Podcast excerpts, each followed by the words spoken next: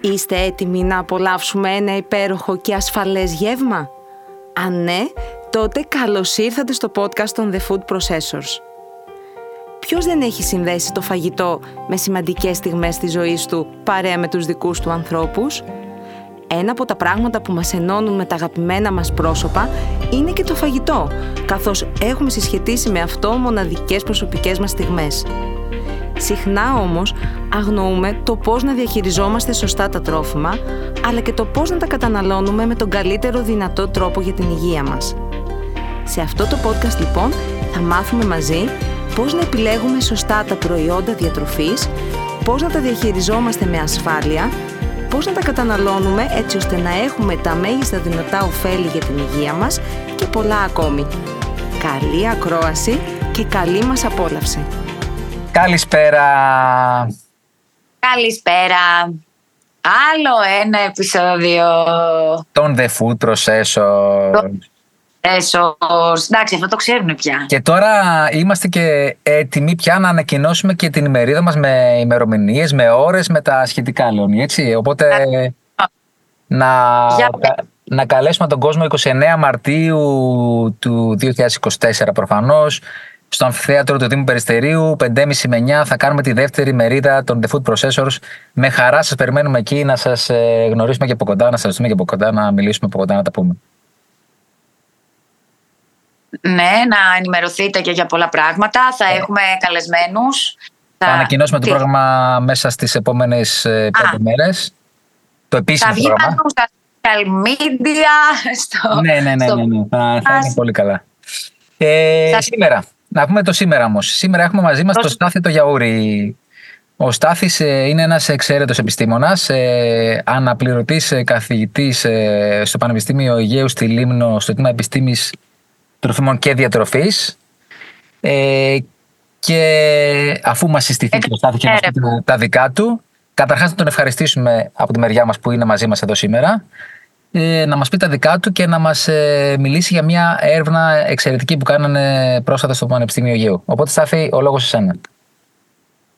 Καλησπέρα παιδιά, καλησπέρα και στους ακροατές σας. Νίκο, σε ευχαριστώ πολύ για, την, ε, για τα καλά σου λόγια, για την εξαιρετική εισαγωγή. Να είσαι καλά, Στάθη. Ε, ναι, να συστηθώ, αν και με σύστησες. ναι, είμαι, είμαι αναπληρωτής καθηγητής με ειδικότητα στη μικροβιολογία των τροφίμων ε, στο Πανεπιστήμιο Αιγαίου, στο τμήμα της Λίμνου. Είναι ένα τμήμα το οποίο πρωτοξεκίνησε το 2009. Ε, είμαι εδώ πέρα στην ουσία από τότε, ε, πια σχεδόν 15 χρόνια στο τμήμα της Λίμνου και ασχολιόμαστε με την μικροβιολογία και την υγιεινή των τροφίμων. Πρόσφατα θεσμοθετήσαμε και ένα σχετικό ε, εργαστήριο, ενώ δηλαδή όταν λέμε θεσμοθετήσαμε ότι είναι πια επίσημο, η έρευνά μας δεν ξεκίνησε. Πρόσφατα συνεχίζεται εδώ και αρκετά χρόνια, δηλαδή στην ουσία από από, από το ξεκίνημα αυτού του τμήματος ε,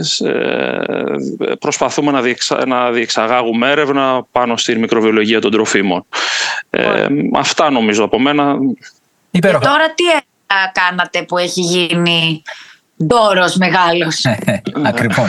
Για πες μας Στάθη, να, να διαλεκάνουμε λίγο την κατάσταση για αυτή την ναι, έρευνα. Ναι, καταρχάς σας, σας ευχαριστώ πάρα πολύ για την ε, πρόσκληση γιατί νομίζω δίνεται η ευκαιρία ε, να πούμε κάποια πράγματα, να τα ακούσει ο κόσμος, να τα καταλάβει, να προσπαθήσουμε να τα πούμε και αυτά όσο πιο απλά γίνεται. Ο σκοπός μας είναι να, να ό,τι πούμε να είναι κατανοητό και από κάποιον που δεν είναι προφανώς μικροβιολόγος τροφίμων ή ακόμα και δεν είναι καν επιστήμονας τροφίμων, αλλά είμαστε σίγουρο όλοι καταναλωτές τροφίμων, άρα καλό είναι να γνωρίζουμε κάποια πράγματα. Ε, η συγκεκριμένη έρευνα ήταν μια έρευνα στην οποία αναλύσαμε κοτόπουλα, νοπά κοτόπουλα που κυκλοφορούν ε, ε, σε σούπερ μάρκετ ε, και επίσης αναλύσαμε και έτοιμες προς κατοανάλωση σαλάτες δεδομένου πως είναι ένα τρόφιμο που τα τελευταία χρόνια έχουν αυξηθεί αρκετά οι πωλήσεις γιατί όλοι μας έχουμε στραφεί σε σε τέτοια τρόφιμα, σε, σε, σε vegan επιλογές και τα αναλύσαμε για παρουσία ε, τριών παθογόνων μικροοργανισμών. Ωραία. Okay. Ε, παναλύσαμε λοιπόν για, αυτή τη, για, για παρουσία και βγάλαμε κάποια αποτελέσματα. Έχουν δημοσιευθεί αυτά τα αποτελέσματα. Δημοσιεύθηκαν σε Διεθνές Επιστημονικό Περιοδικό τον προηγούμενο μήνα περίπου, το Δεκέμβριο του 2023. Ωραία. Ε, ναι, δεν ξέρω αν θέλετε τώρα να αρχίσουμε να περνάμε να, να πούμε αυτά τα αποτελέσματα. Να πούμε λίγο, λίγο τα αποτελέσματα, ε, να έχει μια ναι. εικόνα ο κόσμος και μετά να πούμε το τι σημαίνουν αυτά, λίγο να εξηγήσουμε τα ναι, αποτελέσματα. Ναι. ναι. Λοιπόν, τα αποτελέσματα θα έλεγα, για να μην ξεκινήσω κατευθείαν και αναφέρω τα ποσοστά παρουσίας των παθογόνων και τρομοκρατηθεί ο, ο κόσμος, θα έλεγα ότι τα αποτελέσματά μας ήταν αναμενόμενα με βάση τη διεθνή βιβλιογραφία. Δηλαδή τα ποσοστά παρουσίας των παθογόνων μικροοργανισμών που βρήκαμε στα δείγματα ε, ε συμβάδιζαν με την ε, βιβλιογραφία. Βέβαια, ε, ανάλογα το παθογόνο και ανάλογα τη χώρα και ανάλογα το δείγμα, αυτός ο επιπολασμός, ε, δηλαδή το ποσοστό παρουσίας ε, του κάθε μικροοργανισμού διαφέρει από χώρα σε χώρα, από εποχή σε εποχή. Δηλαδή δεν είναι, για παράδειγμα, βγάλαμε εμείς ότι τα κοτόπουλα βρήκαμε, μάλλον όχι βγάλαμε, βρήκαμε ότι τα νοπά κοτόπουλα είχαν 15% σαλμονέλα. Ε, υπάρχουν διάφορα ποσοστά για το συγκεκριμένο μικροοργανισμό στο συγκεκριμένο τρόφιμο στις διάφορες χώρες. Συνήθως ε, ε, και σε κάποιες χώρες ε, κάποια από αυτά τα ποσοστά είναι και παραπάνω από τα ποσοστά που βρήκαμε εμείς. Αυτό δεν σημαίνει σε καμία περίπτωση ότι η κατάσταση είναι καλή και οκ, όλα είναι τέλεια και πάμε ναι. παρακάτω. Δεν αξίζει να παρακολουθούμε τη μικροβιολογική ποιότητα των τροφιμων Αλλά ούτε επίσης σημαίνει ότι χρειάζεται κάποιος, ε, κάποιος, κάποιος πανικός ή δεν, να μην καταναλώνουμε πια κοτόπουλα. επειδή... Ναι. Να πούμε και ότι όπως είπες ήταν και σε νωπό κοτόπουλο, δηλαδή δεν ήταν ότι έτσι θα το καταναλώσει ο καταναλωτής. Ακρι... Ακριβώς, ακριβώς. Αυτό είναι πάρα πολύ σημαντικό, τουλάχιστον για, για τα νοπά κοτόπουλα που κυρίως σε αυτά βρήκαμε τους ε, μικροοργανισμούς. Ε, είναι τρόφιμα τα οποία όλοι μας θα πρέπει να, όπως ε, θα πρέπει να τα μαγειρεύουμε καλά, κάτι το οποίο το κάνουμε εδώ και χρόνια. Ε, δεν πρέπει σε καμία περίπτωση να τα τρώμε ομά. Τώρα τυχαία έβλεπα σήμερα, χτες, ε, έναν στο TikTok, έκανε ας πούμε για να μαζέψει views, followers, ναι, ναι. έτρωγε ομό κοτόπουλο. Έτρωγε ομό, όχι Έλληνας, κάποιος ξένος. Καλή, Όπως, καλή χώνευση. Ε, συγγνώμη που σε διακόπτω. Ναι, ναι. Συγγνώμη που σε διακόπτω. Εγώ είχα, το είχαμε συζητήσει με τον Νίκο αυτό. Συγγνώμη ε, το είχαμε συζητήσει με τον Νίκο αυτό, ήταν ένας που έτρωγε λιγμένα τρόφιμα, το θυμάσαι Νίκο; Ναι, ναι, το έχουμε πει σε, σε επεισόδιο. Ένα ναι. τρόφιμα, το, ο οποίος πέθανε από αυτό. Ε. Δηλαδή, ε. το έκανε για να, και απέκτησε πάρα πολλούς εκατομμύρια ε, ακολούθους και τα λοιπά, που τον έβλεπα να τρώει ληγμένα τρόφιμα και κάποια στιγμή πέθανε. Οι οποίοι πήγαν στην κηδεία του. αυτό είναι το, αυτό είναι το ε, αναμενόμενο δηλαδή. Εντάξει, δηλαδή το περίεργο θα ήταν να μην πέθανε. ε, ναι, εντάξει. OK, okay, ναι. Νομίζω ότι έχουμε λύσει τα θέματα του, του, του σωστού ψησίματος στο, στο σπίτι μας. Ιδίως με το κοτόπουλο το φοβόμαστε πότε το κάνουμε. Οπότε ε, η παρουσία σαλμονέλας ε, στάθη, πες μας, δεν είναι ότι. Ε, ε, ακριβώς και μάλιστα όσον αφορά για τη σαλμονέλα γιατί έγινε νομίζω έγινε έτσι περισσότερο ανησύχησε ο κόσμος με τη σαλμονέλα επειδή η ναι. σαλμονέλα είναι ένα βακτήριο, ένα μικροοργανισμό που όλοι μας το έχουμε ακούσει και όλοι μας το ξέρουμε και, και έπεσε νιώθω περισσότερο ας πούμε βάρος ε, στο ότι βρήκαμε σαλμονέλα ενώ αν κανείς διαβάσει τα αποτελέσματά μας θα δει παρουσία σαλμονέλας, επιπολασμό σαλμονέλας στο 15% των δειγμάτων το ναι. οποίο πραγματικά με βάση αποτελέσματα σε άλλες χώρες είναι ένα αρκετά χαμηλό ποσοστό. Ναι. Ενδεικτικά αναφέρω ότι πριν περίπου 10 χρόνια στην Ελλάδα που είχε γίνει παρόμοια μελέτη από, άλλ, από άλλους Έλληνες συναδέλφους, ε, ε, νομίζω ήταν στο, στο, στο Κτηνιατρικό Ινστιτούτο στη Θεσσαλονίκη, αν το θυμάμαι καλά, που είχαν, είχαν βρει παρουσία σαλμονέλας 60% ε, σε καλοκαιρινούς μήνες όπου και εμείς αναλύσαμε τα δείγματά ναι. μας. Άρα το 15% είναι και πολύ πιο χαμηλά σε σχέση με το με αυτό που είχε δημοσιευθεί στην Ελλάδα πριν ε, κάποια χρόνια, αλλά και σε σχέση με άλλες χώρες. Από δείχνει μια πέρα... βελτίωση, έτσι. Δείχνει Ναι, ναι, θα μπορούσε να πει κανείς ότι είναι, ναι, ότι είναι μια βελτίωση. Ε, από εκεί και πέρα, εντάξει, ναι, βρήκαμε, θα έλεγα, σε, σε υψηλό ποσοστό τους υπόλοιπους δύο μικροοργανισμούς είναι το καμπυλοβακτηρίδιο και η ληστέρια μονοσαϊτόγενες. Ε, συγκεκριμένα το καμπυλοβακτηρίδιο το βρήκαμε στο 90% των δειγμάτων, δηλαδή σχεδόν σε όλα τα κοτόπουλα που αναλύσαμε. Αναφέρομαι πάντα στα κοτόπουλα, θα πάμε μετά, άμα θέλετε, στις σαλάτες. Ναι, ναι, και τη ληστέρια μονοσαϊτόγενες ε, τη βρήκαμε στο 60% των δειγμάτων. Το οποίο, ναι, είναι ένα είναι ένα υψηλό ποσοστό. Εγώ θα ήθελα να ήταν χαμηλότερα. Ναι. Δεν είμαι ευχαριστημένος με αυτό το ποσοστό. Αλλά πάλι αυτό δεν σημαίνει ότι ο, ο κόσμος θα πρέπει να τρομοκρατηθεί. Γιατί αυτοί οι μικροοργανισμοί θα θανατωθούν πανεύκολα με, με το μαγείρεμα που κάνουμε όλοι μας στο κοτόπουλο. Και επίσης αυτό που δεν θα ήθελα σε καμία περίπτωση να, να εξαχθεί γιατί ένιωσα ότι κάποιοι άρχισαν να νομίζουν ότι α, εδώ πέρα τα κοτόπουλα στην Ελλάδα δεν είναι καλά ναι. και σε άλλες χώρες είναι καλύτερα. Μπορώ να αναφέρω συγκεκριμένα παραδείγματα για άλλες χώρες, πολύ γνωστές χώρες και σε Ευρώπη και, και εκτός Ευρώπης, ναι. χώρες με πολύ υψηλότερο ΑΕΠ από εμάς, δηλαδή με δυνατότητα να κάνουν ελέγχους στα τρόφιμα, που έχουν βρει ε, παρόμοια ή και υψηλότερα ποσοστά. Αν, αν μου επιτρέπεις Νίκο, απλά να αναφέρω έτσι, ένα-δύο χαρακτηριστικά παραδείγματα πρόσφατων μελετών ναι, ναι. Ε, που, είναι, που βγάλανε ποσοστά παρουσίας ε, χειρότερα από τα δικά μας. Προφανώς υπάρχουν και χώρες που έχουν βγάλει καλύτερα ποσοστά και, για, και γι' αυτό κάνουμε και εμείς αυτές τις έρευνες για να βελτιώσουμε τα πράγματα. Δεν είναι, δεν είναι ότι είμαστε ευχαριστημένοι. Για παράδειγμα, αναφέρω στη Γαλλία μελέτη που γίνεται τώρα πριν 2-3 ε, χρόνια βρήκε καμπυλοβακτηρίδιο στο 76% σε κοτόπουλα. Στη, λίγο πιο κάτω από εμάς. Στην Αυστραλία, πάλι πρόσφατη μελέτη, βρήκε ποσοστό παρουσίας καμπυλοβακτηριδίου, καμπυλοβακτηριδίου στα κοτόπουλα 90%.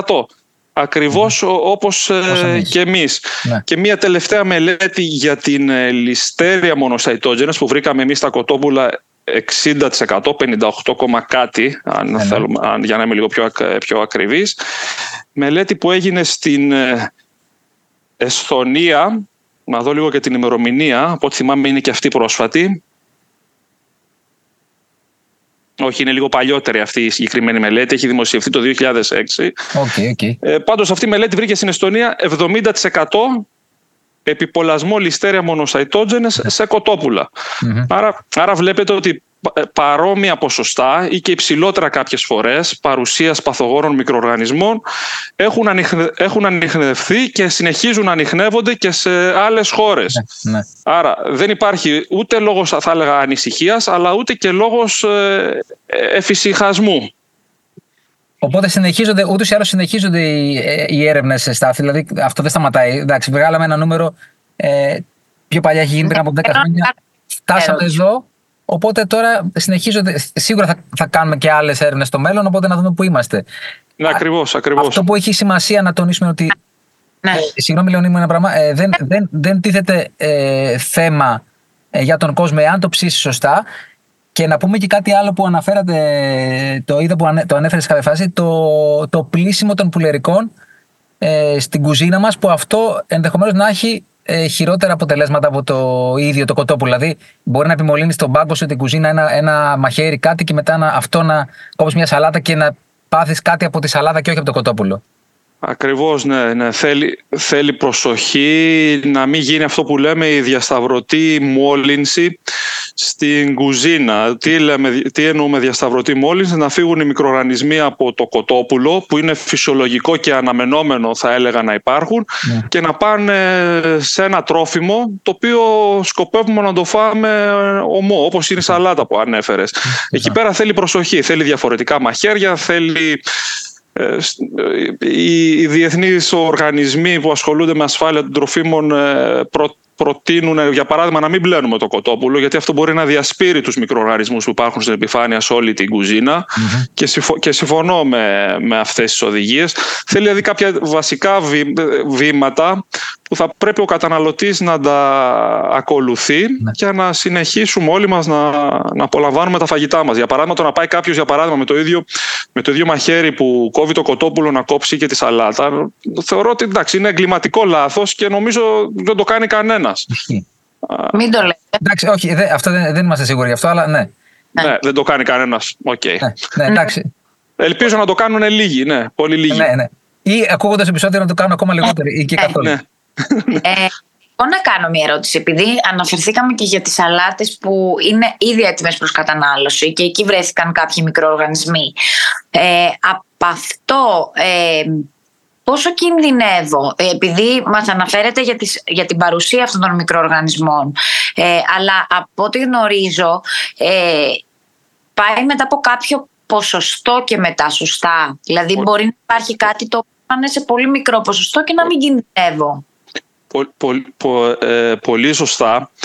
Εγώ θα ξεκινήσω και θα πω κάτι που λέω και στους φοιτητές ότι κίνδυνος υπάρχει στα πάντα που, κάνουμε. Όπως λέω και στους φοιτητές και τίποτα να μην κάνεις και σπίτι σου να κοιμάσαι, να κοιμάσαι, να μην έχει βγει καν στο δρόμο που να πεις να φοβάσαι μη σε πατήσεις καν αυτοκίνητο και να κοιμάσαι μπορεί να ανοίξει εκεί το δωμάτιό σου υγεία από κάτω και να σε καταπιεί. Μην γελάτε, αυτά έχουν συμβεί πολύ σπάνιο, αλλά, έχουν συμβεί και, και πρόσφατα. Δεν θέλω να πω και τίποτα να μην, και τίποτα να μην κάνεις, να πει κανείς εγώ δεν θα βγω, ε, δεν θα πάρω αυτοκίνητο, δεν θα πάω να, να τρέξω, απλά θα κοιμηθώ στο σπίτι μου. Και ακόμα και αυτό ε, υπάρχει ένα, και σε αυτή τη δραστηριότητα υπάρχει ένα ρίσκο. Ρίσκο δεν υπάρχει μόνο όταν θα είμαστε όλοι μας δύο μέτρα κάτω, κάτω από τη γη. Μόνο τότε σταματάει να υπάρχει το ρίσκο. Άρα σίγουρα εφόσον ακόμα και όταν κοιμόμαστε υπάρχει ρίσκο,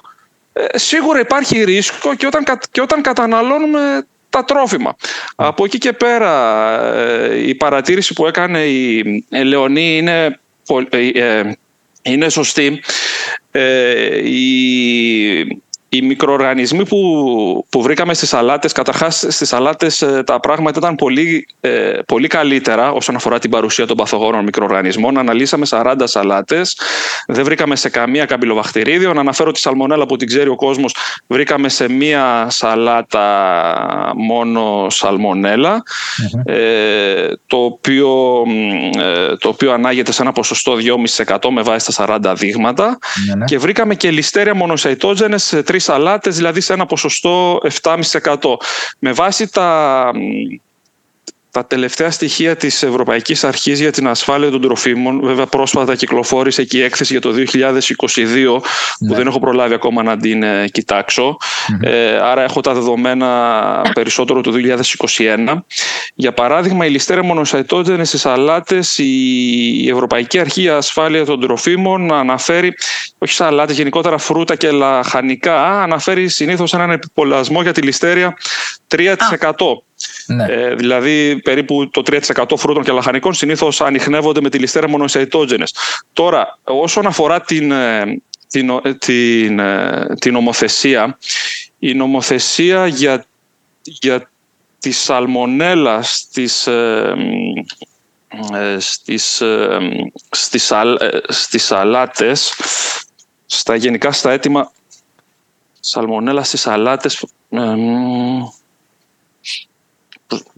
να, να ξεκινήσω από τη ληστέρια και να πάμε μετά στη σαλμονέλα γιατί κοιτάζω το Ναι, λοιπόν, η ληστέρ, για τη ληστέρια μονοσαϊτόζενες η νομοθεσία ε, για έτοιμα προς κατανάλωση τρόφιμο όπως είναι και οι σαλάτες δεν απαγορεύει την ε, παρουσία τους, απλά αν υπάρχουν δεν θα πρέπει να ξεπερνάει η ληστέρια μονοσαϊτόζενες έναν πληθυσμό, συγκεκριμένα τα 100 κύτταρα αναγραμμάριο. Ε, άρα μπορεί να υπάρχουν ε, ε, ε, μπορεί να είναι κάποια δείγματα μολυσμένα ε, με το συγκεκριμένο μικροοργανισμό, απλά θα πρέπει να είναι σε χαμηλό, σε χαμηλό ε, σε χαμηλό πληθυσμό. Εδώ να αναφέρω ότι εμείς δεν κάναμε ποσοτικοποίηση, δεν μετρήσαμε για παράδειγμα σε αυτές τις σαλάτες που βρήκαμε ληστέρια μονοσαϊτότζενες, δεν, δεν, δεν, δεν μετρήσαμε να δούμε πόσα ε, πόσα κύτταρα είχαμε, πόσο ναι, ναι. ληστέρια είχαμε. Απλά, απλά θέλαμε να δούμε αν υπάρχει ή δεν υπάρχει. Ωραία. Ε, Οπότε συνεπάγεται και αυτό ότι, ότι ε, δηλαδή άλλο να έχει 5 και άλλο να έχει 95 ή 100 ή 105 που στη μία περίπτωση στο 105 είναι εκεί έχουμε θέμα προφανώς και νομοθετικό ναι. ενώ στην άλλη περίπτωση ε, δεν έχουμε θέμα. Ε, δηλαδή αυτές οι σαλάτες μπορεί να είναι όντως ασφαλείς. Απλά βρέθηκε κάποιο ποσοστό, σωστά; Σωστά, απλά να μου επιτρέπετε λίγο να το συνεχίσω αυτό γιατί νομίζω έχει, έχει μια σημασία. Ναι, δηλαδή, ναι, να το πούμε καταρχάς απλά, αν συνεχίζαμε και, τα, και ποσοτικοποιούσαμε τον πληθυσμό του παθογόνου μικροοργανισμού στις σαλάτες που βρήκαμε ότι είχε παθογόνο μικροοργανισμό, πολύ, πιθα, πολύ πιθανό θα ήταν να βρίσκαμε χαμηλό πληθυσμό, άρα να ήταν σαλάτες που καλύπτουν και τις απαιτήσεις νομοθεσίας. Και εκτιμώ ότι θα τις καλύπτανε τις απαιτήσεις της νομοθεσίας, δεδομένου πως ήταν σαλάτες που κυκλοφορούν έτσι κι αλλιώς στην αγορά. Άρα ε, το πιθανότερο είναι να, να, να τις καλύπταν αυτές τις απαιτήσεις. Αυτό δεν σημαίνει ότι δεν υπάρχουν και δείγματα που δεν καλύπτουν τις απαιτήσεις της νομοθεσίας και, και, και κυκλοφορούν στην αγορά. Ναι. Απλά, αν μου επιτρέπετε λίγο αυτό να το συνεχίσω λίγο με την νομοθεσία, γιατί υπάρχει λίγο και μια Λοιπόν, να συνεχίσουμε αυτά που λέγαμε γιατί υπήρξε δυστυχώς ε, μία διακοπή. Ε, ήθελα να αναφέρω κάποια πράγματα για την ε, νομοθεσία γιατί νιώθω ότι υπάρχει και σε αυτό το κομμάτι μία ε, παρεξήγηση από τον πολύ τον κόσμο. Ε, η νομο, η, τα, τα μικροβιολογικά όρια για παράδειγμα που, που βάζει η νομοθεσία σε διάφορα τρόφιμα και γενικά όταν ε, χάσαμε πάλι τον Νίκο. Όχι, όχι. Εδώ, εδώ είμαι, εδώ είμαι. Εδώ είμαι. Α, συγγνώμη. Και γενικά όταν υπάρχουν νομοθετικά όρια για τα τρόφιμα, ε, αυτό που έχει σημασία είναι αυτά τα νομοθετικά όρια να μπορούν να, να καλύπτονται. Δηλαδή, πώς να το πω διαφορετικά. Δεν έχει, δεν έχει κάποια πρακτική αξία να βάλει κάποιος ένα νομοθετικό όριο πολύ αυστηρό το οποίο δεν θα μπορέσει, να το, δεν θα μπορέσει αυτό το νομοθετικό όριο να, να το καλύψει το τρόφιμο που κυκλοφορεί στην αγορά. Ε, άρα έχει σημασία ότι νομοθετικό όριο βάζουμε είναι και να, προστα... και να προσπαθούμε να προστατεύσουμε τον καταναλωτή αλλά και να είναι και ένα όριο, ε, ένα όριο στόχος το οποίο να μπορεί να επιτευχθεί. Και, και γι' αυτό το λόγο, εξάλλου, η νομοθεσία δεν είναι ίδια σε όλες τις χώρες. Άλλη είναι η νομοθεσία ναι. στην Ευρώπη, άλλη είναι η νομοθεσία στην Αμερική, άλλη η νομοθεσία είναι σε μια χώρα της Αφρικής. Η επιστημονική γνώση και ο κίνδυνος, ε, αν θέλετε, ε, για έναν, ε, η επικινδυνότητα μάλλον ενός μικροοργανισμού είναι, θα λέγαμε είναι, είναι παντού το ίδιο. Παρ' όλα αυτά όμως κάθε χώρα βάζει τα δικά της ε, νομοθετικά όρια λαμβάνοντας υπόψη όχι μόνο την επιστημονική γνώση αλλά και ε, λαμβάνοντας υπόψη στην ουσία είναι μια πολιτική απόφαση που λαμβάνει υπόψη και και, το, και το ρίσκο που επιτρέπει ο νομοθέτης να εκτεθεί ένας καταναλωτής. Δηλαδή, να το πω, να συνεχίσω λίγο σε αυτό, ε, ναι. το ότι ένα τρόφιμο καλύπτει τις απαιτήσεις νομοθεσίας δεν σημαίνει ότι 100% είναι ασφαλές. Για παράδειγμα, στις σαλάτες λέμε, ε, η νομοθεσία επιτρέπει στις σαλάτες να υπάρχουν μέχρι 100, 100 κύτταρα ληστέρια μονοσαϊτότζενες αναγραμμάριο. Ας πάρουμε μια, ε, μια περίπτωση ενός ε, καταναλωτή που ανήκει σε μια ευπαθή ομάδα, όπως για παράδειγμα μια έγκυο γυναίκα, η ναι. οποία μπορεί να φάει για παράδειγμα 500 ή 1000 κύτταρα ληστέρα μονοσαϊτότζενες και να αρρωστήσει από μια σαλάτα η οποία καλύπτει τις απαιτήσεις της νομοθεσίας. Άρα θα πρέπει ε, άρα, παρόλο που έχουμε τρόφιμα που μπορεί να καλύπτουν τις απαιτήσεις νομοθεσίας, ίσως για κάποιους ε, ε, καταναλωτές που ανήκουν σε ευπαθείς ομάδες, αυτά τα τρόφιμα να συνεχίσουν να είναι επικίνδυνα. Άρα, θα πρέπει ναι. αυτό που όλοι λέμε και ξέρουμε, ότι οι ευπαθείς ομάδες, όπως είναι ναι. μια έγκυος γυναίκα, ένας κατασταλμένος, να προσέχει. Ούτε θα πρέπει μετά να πούμε, γιατί λένε κάποια, ωραία, αφού είναι επικίνδυνες αυτές τις σαλάτε για τις έγκυες γυναίκες ή για κάποιον άλλον που είναι κατασταλμένο ή για ένα βρέφος ή για έναν ηλικιωμένο, γιατί δεν αυστηροποιούμε τα όρια της νομοθεσίας νομοθεσίας. Μα άμα αυστηροποιήσουμε τα όρια της νομοθεσίας, είναι πολύ πιθανόν αυτά τα τρόφιμα να μην μπορούν πια να κυκλοφορούν στην αγορά. Δηλαδή θα βάλουμε έναν στόχο, ο οποίος δεν θα μπορέσει να καλυφθεί. Αυτό δεν είναι κάτι το οποίο το, το λέω εγώ. Το λέει το λέει και ο Παγκόσμιος Οργανισμός Υγείας, για παράδειγμα, με τις μικροτοξίνε. ίσως ξέρει ο κόσμος τις μικροτοξίνε. Άλλα είναι τα όρια στην Ευρωπαϊκή Ένωση, άλλα, άλλα σε μια χώρα της Αφρικής. Δηλαδή, μπορούμε να επιτρέπουμε ίσως σε μια χώρα της Αφρικής που δεν έχει την τεχνολογία όπως σε μια πιο ανεπτυγμένη χώρα της Ευρώπης να, να, να μειώσει τη συγκέντρωση των μικροτοξινών ε, στα τρόφιμα. Άρα να επιτρέπουμε σε αυτή τη χώρα ε, να είναι λίγο πιο ελαστικά τα όρια. Άρα στην ουσία να υπάρχει ένας μεγαλύτερος κίνδυνος για τον καταναλωτή σε σχέση με την Ευρώπη. Αλλά αν δεν ε, αλλά αν δεν ήταν πιο ελαστική νομοθεσία, στην ουσία θα στερούσαμε από αυτόν τον καταναλωτή τη δυνατότητα να καταναλώσει κάποια τρόφιμα και αυτός ο καταναλωτής μπορεί να πέθανε και τις πίνε, δηλαδή να μην κυκλοφορούσαν σιτηρά σε μια τέτοια ναι. χώρα. Α, αυτό που λες Στάθη είναι εξαιρετικά σημαντικό, εξαιρετικά σημαντική ε, διευκρίνηση που κάνουμε στον κόσμο. Γιατί όντως, ναι, από τη μία περίπτωση έχουμε τις ευαίσθητες ομάδε καταναλωτή που εννοείται μια άγκυο γυναίκα, άμα φάει μια τέτοια σαλάτα. Ε, εγώ θέλω θέματα. Εμάς... Ένα, λεπτάκι, ένα λεπτάκι, Λεωνί μου. Ένα λεπτάκι, ναι. ένα λεπτάκι, ένα λεπτάκι να, το, να το ολοκληρώσω.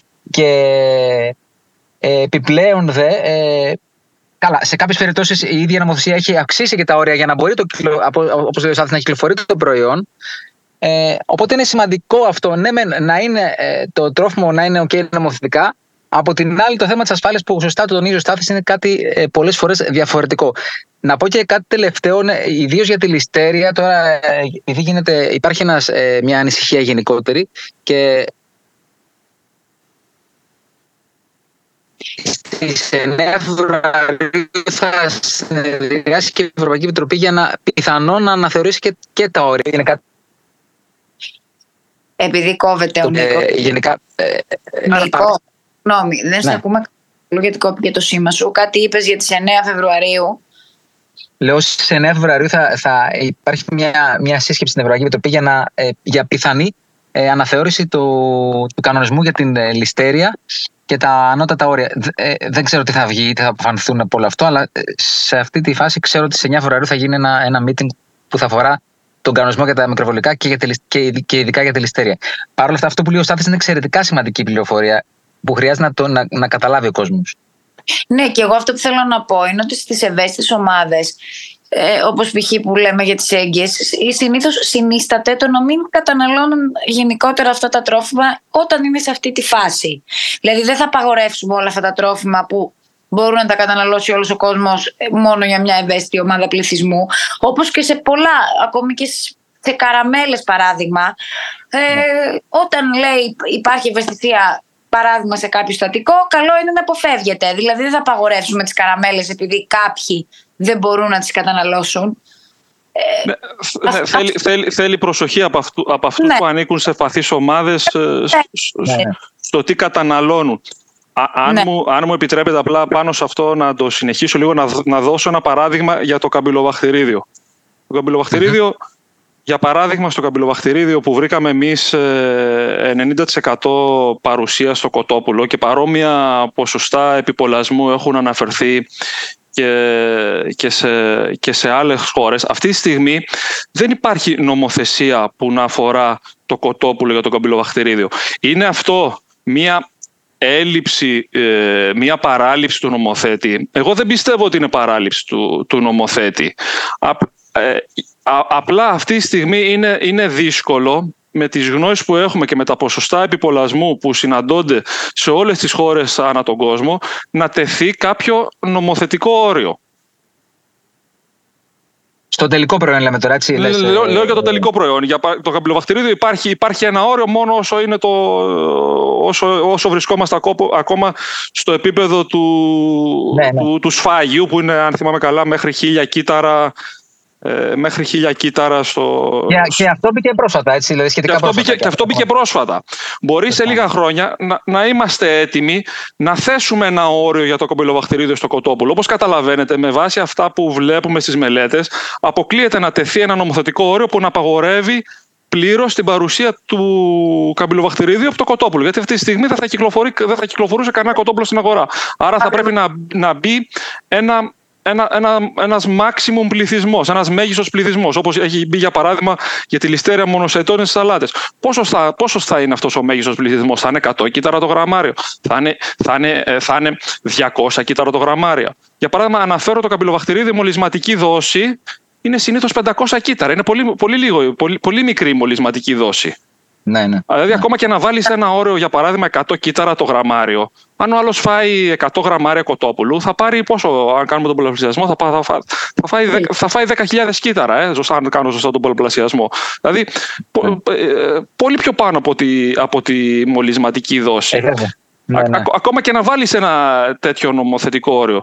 Για παράδειγμα, το καμπυλοβακτηρίδιο, έχω μπροστά μου εδώ πέρα τα τελευταία στοιχεία για το 2022 στη, στην Ευρώπη προκάλεσε 137.000 κρούσματα ε, τροφιμογε, τροφιμογενούς ε, νοσήματος. Στην ουσία, τα τελευταία περίπου 20 χρόνια Ευρώπη, Αμερική, Αυστραλία και ίσως άλλες χώρες το καμπυλοβακτηρίδιο έρχεται πρώτος σε αριθμό καταγεγραμμένων κρουσμάτων από, που έχουν συμβεί από κατανάλωση τροφίμων. Δηλαδή ξεπερνάει και, και τη σαλμονέλα που ξέρει πολύς ο κόσμος.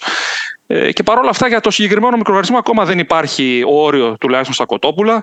Στην Ευρώπη το 2020 προκάλεσε 34 θανάτους. Ευτυχώς τα, τα ποσοστά θνητότητας ε, είναι, είναι πολύ χαμηλά, είναι ένα 0,4% αλλά καταλαβαίνει κανείς όταν έχεις χιλιάδες κρούσματα δυστυχώς κάποιοι συνάνθρωποι μας θα πεθάνουν και όπως πέθαναν 34 άνθρωποι στην Ευρώπη από καμπυλοβακτηρίδιο και τα τρόφιμα που κυρίως εμπλέκεται, που συναντώνται σε αυτά τα κρούσματα είναι συνήθως τα, τα πουλερικά.